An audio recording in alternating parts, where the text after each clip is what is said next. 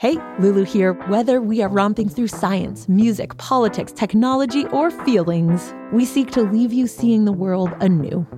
Radiolab adventures right on the edge of what we think we know, wherever you get podcasts. Okay. Can I take your night by going? No, you can only go diagonal. I thought you said side to side. No, I said diagonal. My eight year old niece and I are playing chess, and she's winning. She reminds me that the object of the game is to checkmate your opponent. And the thing about getting a king, you can only win if you're in checkmate, which means Piece by piece, she shows me what's possible, and I do my best to take it all in, but I'm admittedly overwhelmed. So right, two forward, one, one to the right or the left, So or two back be- and one to the right or the Yeah. left. It definitely doesn't help that my niece beats me like every time we play, This is not good. but it's clear she's deeply invested in the game and she knows the rules. While I'm sitting over here trying to hold on to every game piece, including my pawns. I'm just gonna play it safe right now. But my niece tells me forget about the pawns. Something must be sacrificed. After another beating, she tells me that the key is to think three moves ahead, while focusing on taking her king and protecting mine. How do I say this? You need to sort of pace yourself and think ahead. Right. okay, that's good to know. And then the whole point, like you said, is survival, right? Survival. Chess makes me think about Greenwood. Well, lately, everything makes me think about Greenwood. But when my niece and I are playing, it helps me better understand how the people who destroyed that community set about doing it. The attack didn't come out of nowhere, it was in the works for years, for decades even. Greenwood's destruction was carefully plotted by people who were always thinking three or more moves ahead. It was deliberate, strategic, and it followed a pattern. I had a lot of questions about the history and how the Creeks ended up in Oklahoma. Go back, girl. Well, oh- You mean how Oklahoma ended up in the Creek Nation? Okay. Let's get that right, honey. Yes, yes, yes, you are right. Now, before there was Greenwood, there was Indian Territory. That land, who inherited it and who wanted it, is at the heart of the story. It's where the fates of Native and Black people intersected. It's also what drove so much of the cruelty, greed, and corruption in the years leading up to the massacre in Greenwood.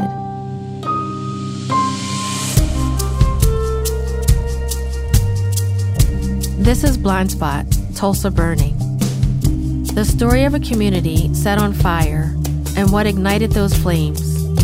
I'm KalaLea. Episode 2 The Rise of Greenwood.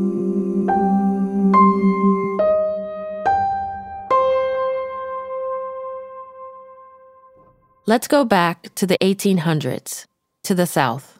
I mean, when I think about Alabama and southern Georgia and the panhandle of Florida, and you see those ancient trees and swamps and all this stuff.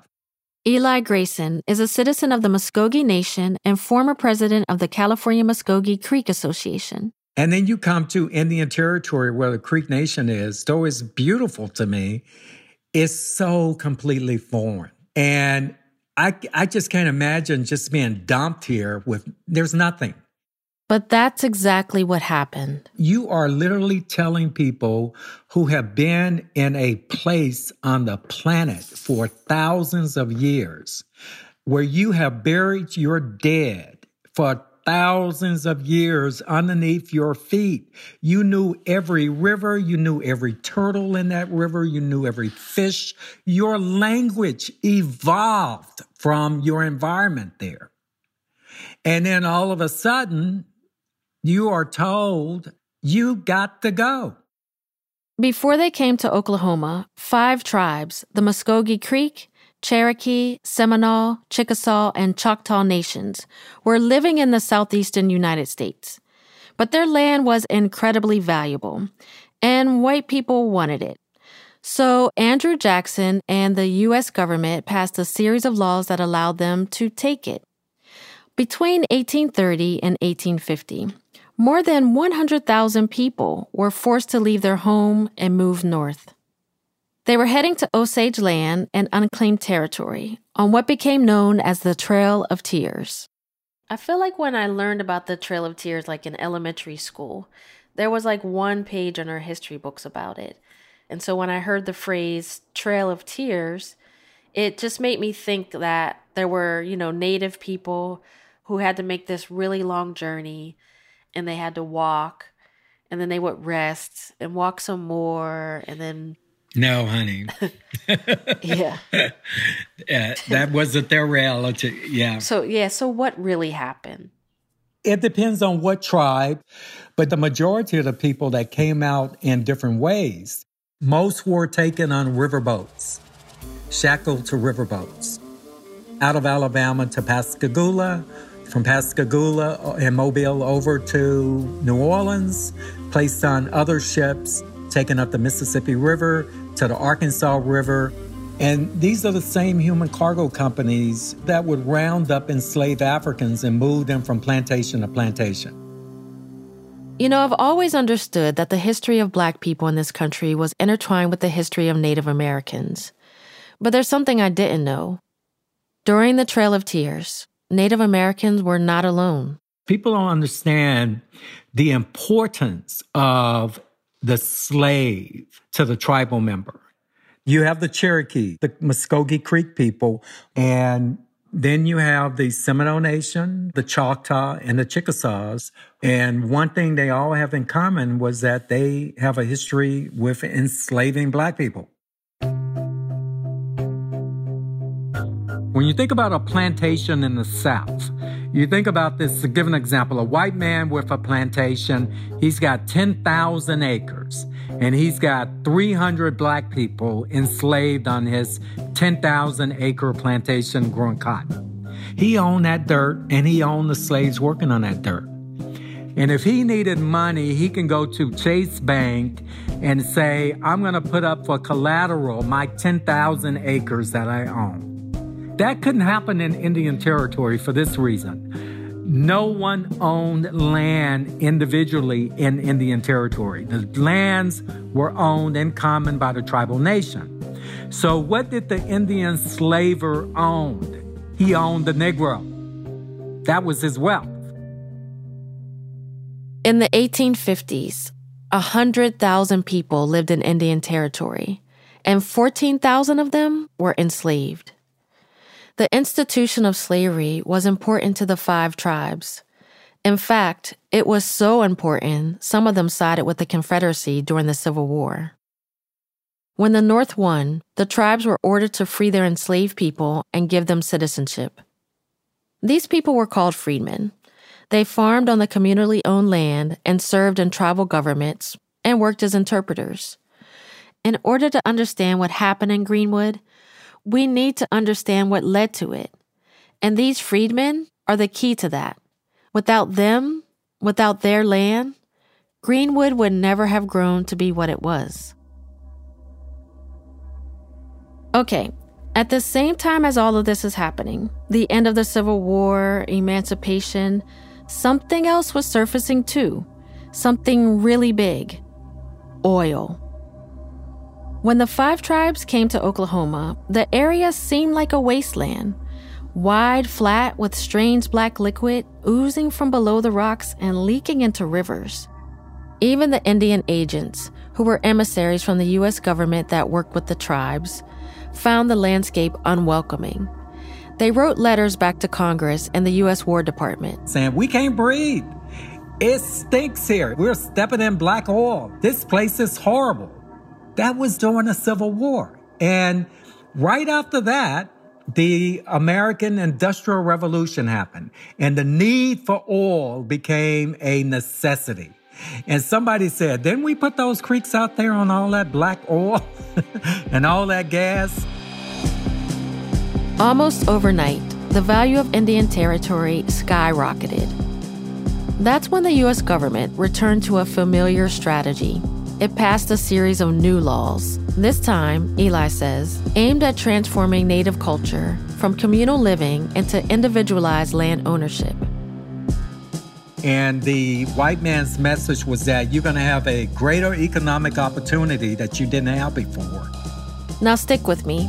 Each tribal citizen received individual land allotments, at least 40 acres per person, kind of their own version of 40 acres and a mule. This included freedmen, descendants of African people enslaved by the tribes. Then, in 1905, a Creek Indian woman by the name of Ida E. Glenn allowed a prospector to drill on her land allotment, about 15 miles south of Tulsa. Turns out, it sat squarely on top of one of the biggest known oil reserves in the country.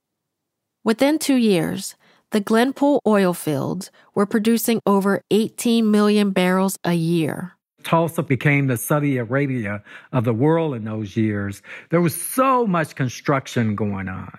And so when you look at the population census of Tulsa, like in 1900, it's like 1,500 people. In 1920, it's up to 78,000, 79,000 people.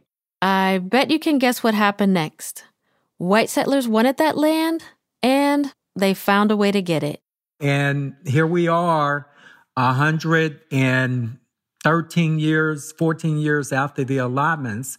And the Creek Nation today own about 1% of all the land that it owned prior to statehood in 1907. How did that happen, Eli? What happened? It's called Congress and white folks in Congress wanting something from Indian people. I, I, look back at that and all the schemes and scams and witchcraft and everything else that they use with hocus pocus laws to dispossess the Indians, whether they were black, white, or red, from their lands. And white legislators invented convoluted new ways to take that land legally. One of the most brazen schemes was something that came to be known as the guardianship racket. Land ownership laws in Oklahoma were pretty soft, pretty porous. That's Quraysh Ali Lansana. He teaches Africana Studies and Creative Writing at Oklahoma State University, Tulsa anyone who was appointed by the courts could make a claim that these Native American parents were incompetent or unfit to raise their children and to steward their land. And the court would just say, pretty much, okay, you now have custody of the children and the land. As part of the guardianship racket, people, mostly white, would petition to gain control of those children and the lands they owned the courts generally granted those petitions based on even flimsy claims of incompetence or unfair treatment uh, or that the parents were insane. And then they would become the new guardians of the land and the children. And then they would do what they would with the children and strike it rich via oil or it was fertile land for, for grazing of cattle. And the, the Native American folks who lost their land were just out, just, you know, now poor and without property. One of the more famous cases was a Creek freedman, Warrior A. Rentie. Rentie's family owned 1,600 acres, about $120,000 per year in royalties. That was a lot of money back then, the equivalent of some $1.6 million today. And uh, this was a big deal because, you know, he was an attorney and a journalist, so he had some means. Now, Warrior A. Rentie wasn't your typical turn of the century Oklahoman. He was Muskogee Creek, black, and highly educated. And he was rich, mainly because he inherited a large estate from his sister, and each of his eight children had their own land allotments.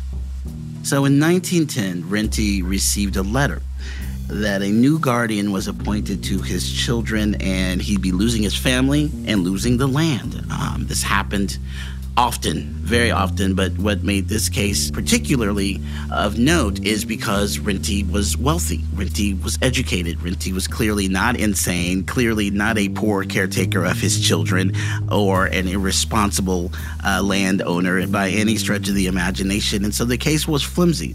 White folks wanted the land and they went after this man, and Rentie knew how to take care of himself and his family.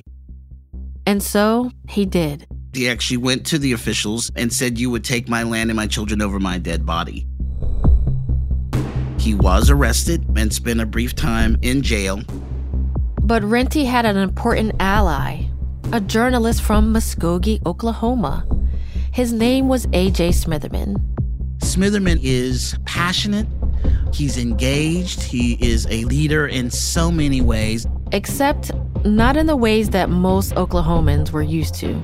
This is a black man with a great deal of agency, right? A great deal of power, and wasn't afraid to let folks know what was on his mind. Coming up, the story of AJ Smitherman, what he did for Tulsa, and what Tulsa would do for him. This is Blind Spot.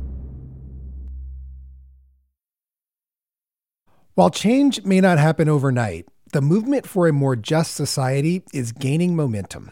Tune in to Crooked Media's Pod Save the People, where every week you can learn about the stories that are impacting communities of color from people of color.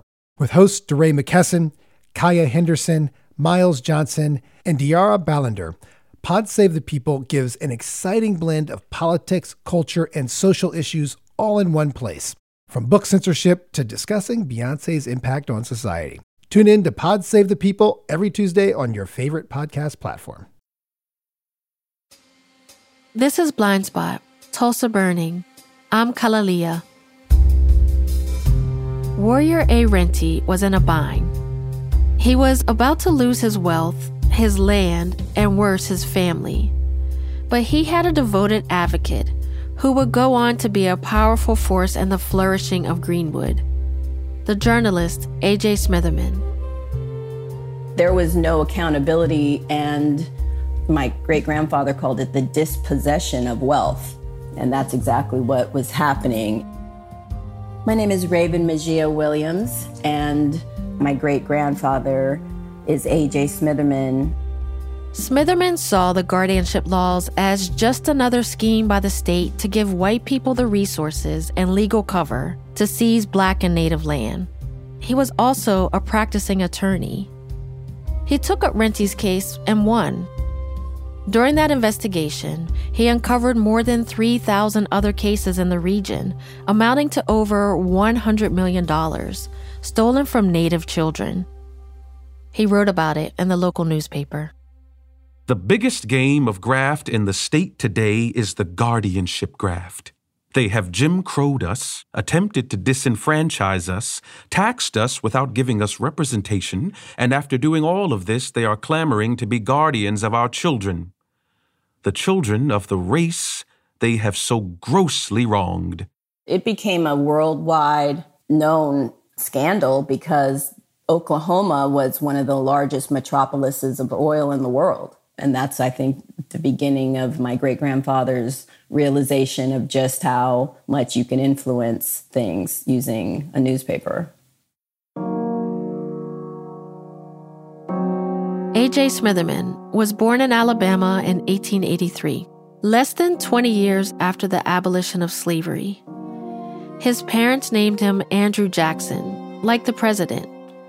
And when he was a baby, his family moved to Muskogee, Oklahoma. His father worked as a coal miner and his mother a schoolteacher. In a way, Smitherman was a child of Oklahoma. He was European, Native, and African, just like a lot of people there. But in the eyes of the state, he was black and subject to all the restrictions that came with it. Smitherman went to college and then law school, a rarity for a black man at the time. He had a powerful voice, in person and on the page.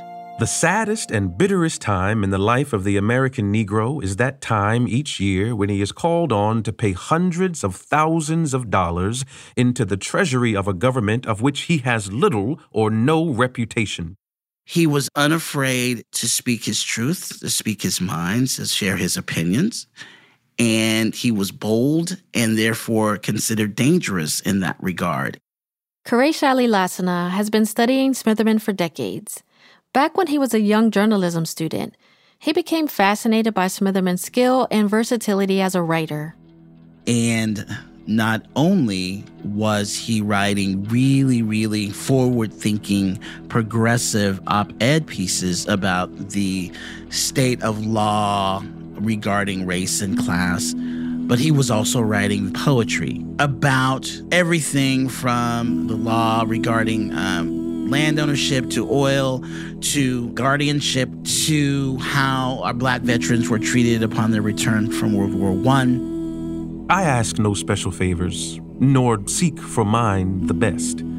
I simply plead for justice for my own with all the rest. What right have you to curtail me, or I to hinder you? A right that's good for one should be for all, not a few.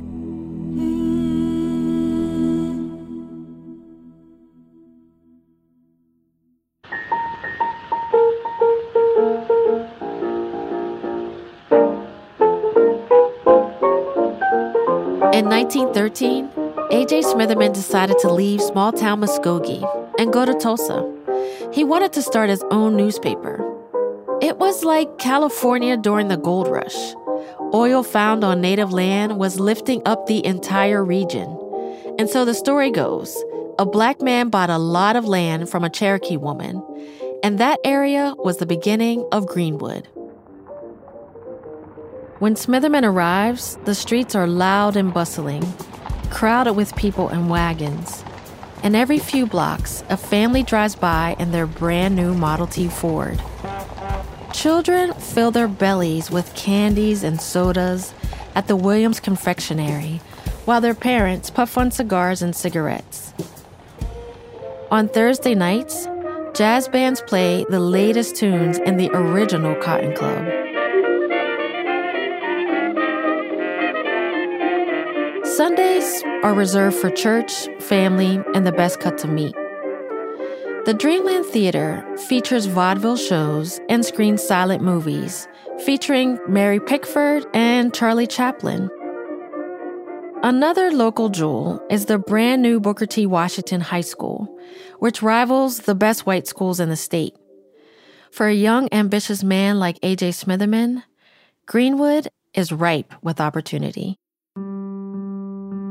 So on April 11th, 1913, he publishes the inaugural edition of The Tulsa Star, one of the first black daily newspapers in the United States. Salutation. The Star comes to the citizens of Tulsa full of its sense of duty and wide awake to the grave of responsibility devolved upon it. We shall ask for and expect the cooperation of the best element of both races in our work here and shall endeavor to maintain the friendly relationship between the two races. The Tulsa Star launched just as Greenwood was becoming a destination for people all over the country. Mostly black, but also white folks who were curious about the music scene, the food, or looking for the best mechanic in town. Greenwood before the massacre was a black community on the rise. That's how I would describe it. My name is Victor Luckerson. I'm a journalist uh, and author. I'm living in Tulsa, working on a book about Black Wall Street. So, what have you learned? How would you describe Greenwood? What was it like there? The story of Greenwood is so complex, and there's so much tragedy and trauma as part of it, but also so much inspiration. You saw all kinds of different businesses from barber shops to beauty salons, doctor's offices, dentist offices. Smitherman opened his printing press with a loan from a local businessman. His new facility was worth more than $40,000, a pretty big accomplishment for the son of a coal miner. The Tulsa Star reported on the life of Greenwood and was a key booster in the community. Whenever a shiny new brick building went up, Smitherman would run a formal announcement. He also printed ads from all the new and thriving businesses. Victor's been studying maps and going deep into the archives of the Star. So it was always kind of fun to see those sort of more upscale businesses, like a croquet garden, or oh, they had like a furrier and a jeweler.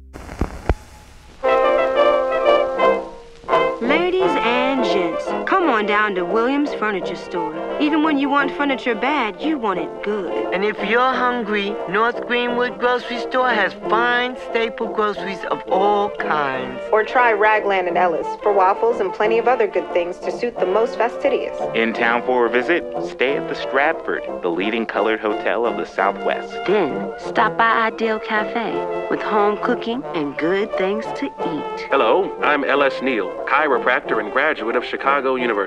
Make an appointment for all your back pain needs. We're the Blue Goose Tailor Company, the, place, that satisfies everybody. S.Y. Woodward here, the shoe doctor. Bring your shoes to me. Hey there, come on by the Red Rose Cafe, a nice, cool place to wait on the jitney. Last but not least, I'm Sam Smith, the baggage man. I go while others stand.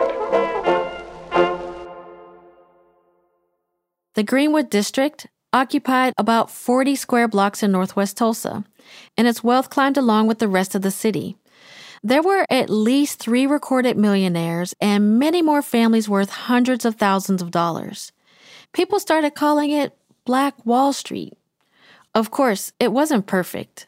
The entire city of Tulsa was basically lawless. This was definitely the wild, wild Midwest. Raven Majia Williams, Smitherman's great granddaughter. I mean, a lot of people talk about Greenwood and Black Wall Street and its success, but there was a, a lot of poverty there. There were a lot of like illegal businesses. It definitely had uh, gangsters, and those gangsters had casinos and or gambling houses, as they called them. They had prostitution houses. When AJ Smitherman moved to Tulsa, he realized that he had only visited in the day, and uh, he had not accurately assessed just the degree of corruption and the ill uh, ways of Tulsa at night, and how much the officials of the town were complacent and or participatory. As the publisher of a daily newspaper, he had his eyes and ears in every corner of Greenwood, and he took it upon himself to clean up the streets. He would literally put the address of a prostitution house in his newspaper and call out the commissioner, like, shut this place down. No man could fight or die for a cause nobler and purer and more righteous than the fight we are making for pure homes and better moral conditions along East Archer Street, especially in the vicinity of the intersection with Cincinnati. This locality is a rendezvous for lewd women and their pimps. Tuesday afternoon, the editor of this paper had occasion to pass along the streets in this vicinity and to his unholy expectation, saw a woman drunk, breaking the glass facing in the door and kicking the screen windows in, while she accompanied these wild, weird gymnastic stunts with language unfit for human ears. One day, Smitherman was walking down the street, and one of the gangsters he called out approached him. And the guy told him if you put my name in your paper, you're going to be a dead man. And he said, Oh, I'm going to put your name in the paper in the biggest print that I have tomorrow. So you must not know me like that. Editor threatened with violence. The editor was halted on the street by one Charlie Gibson, who demanded to know who wrote the article which appeared in last week's issue of The Star about him. He drove that guy out of town and shut down his card house, his gambling house but it also let people know that he wasn't going anywhere, that if anything, they were going to go somewhere, and he was going to hold them accountable in print. The star is for a better and greater Tulsa. We are here to stay, and we will do our part to make this a better place to live in. Greenwood took care of itself. It had to.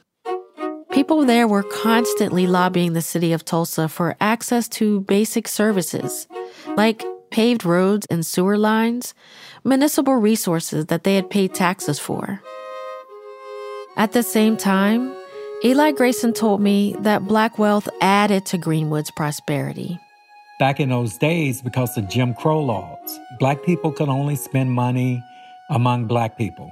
They couldn't go to the white store Macy's. They had to spend it in the black communities. And that dime that they spent there on a Saturday morning or Saturday afternoon went into that community, stayed in that community, rotated in that community up to 19 times. Quraysh Ali Lansana. The fact that O.W. Gurley lent J.B. Stratford money and Stratford loaned A.J. Smitherman money and that a dollar bill could start at O.W. Gurley's business at 101 North Greenwood at the corner of Greenwood and Archer at sunrise and travel all the way up to Pine and back and be exchanged only by black hands. We can't do that now. I mean, that doesn't even happen in Harlem. You know what I mean?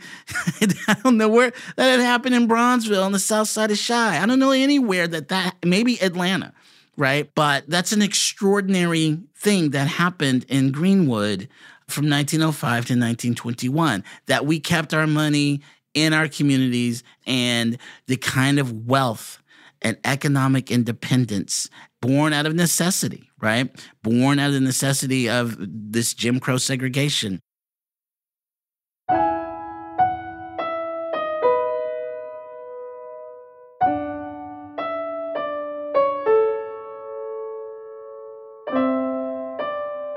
While looking through old newspapers, I was amazed by the many giants of Black history who visited Greenwood.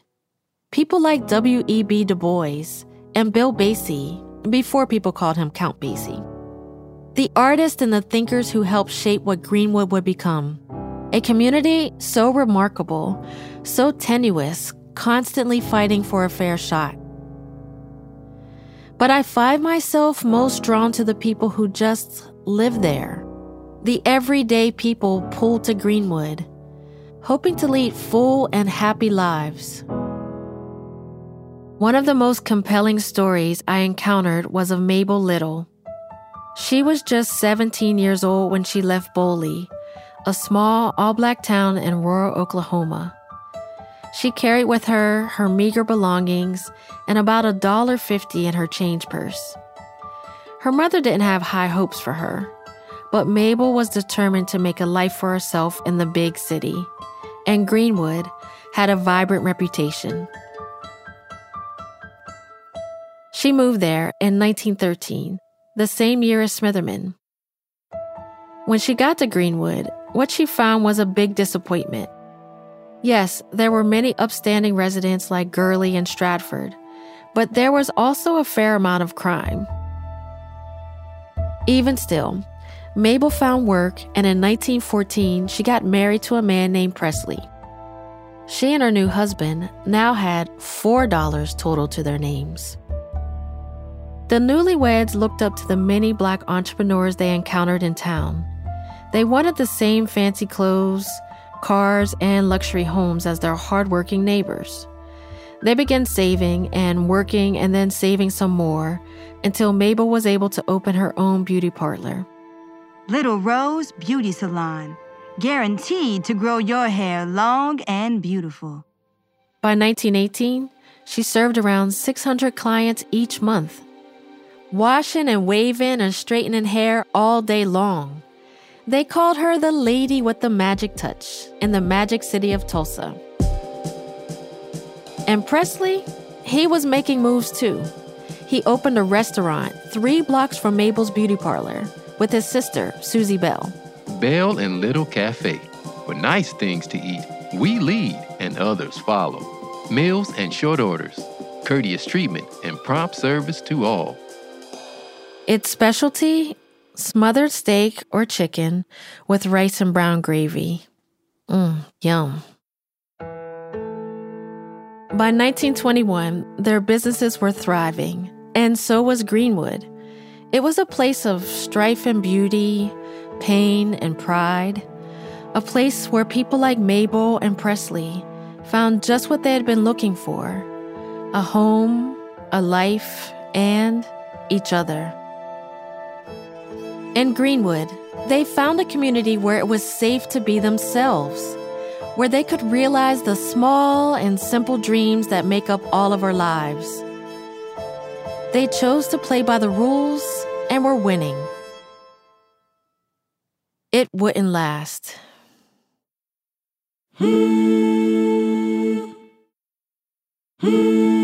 That's next time on Blind Spot.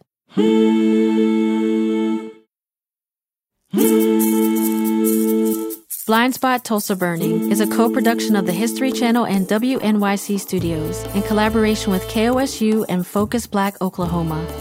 Our team includes Caroline Lester, Alana Casanova Burgess, Joe Plourde, Emily Mann, Jenny Lawton, Emily Botein, Quraysh Ali Lansana, Bracken Clar, Rachel Hubbard, Anakwa Gemina, Jamie Floyd, and Cheryl Devall. The music is by Hannis Brown, Amare Ford, and Isaac Jones. Our executive producers at the History Channel are Eli Lehrer and Jesse Katz. Raven Majia Williams is a consulting producer.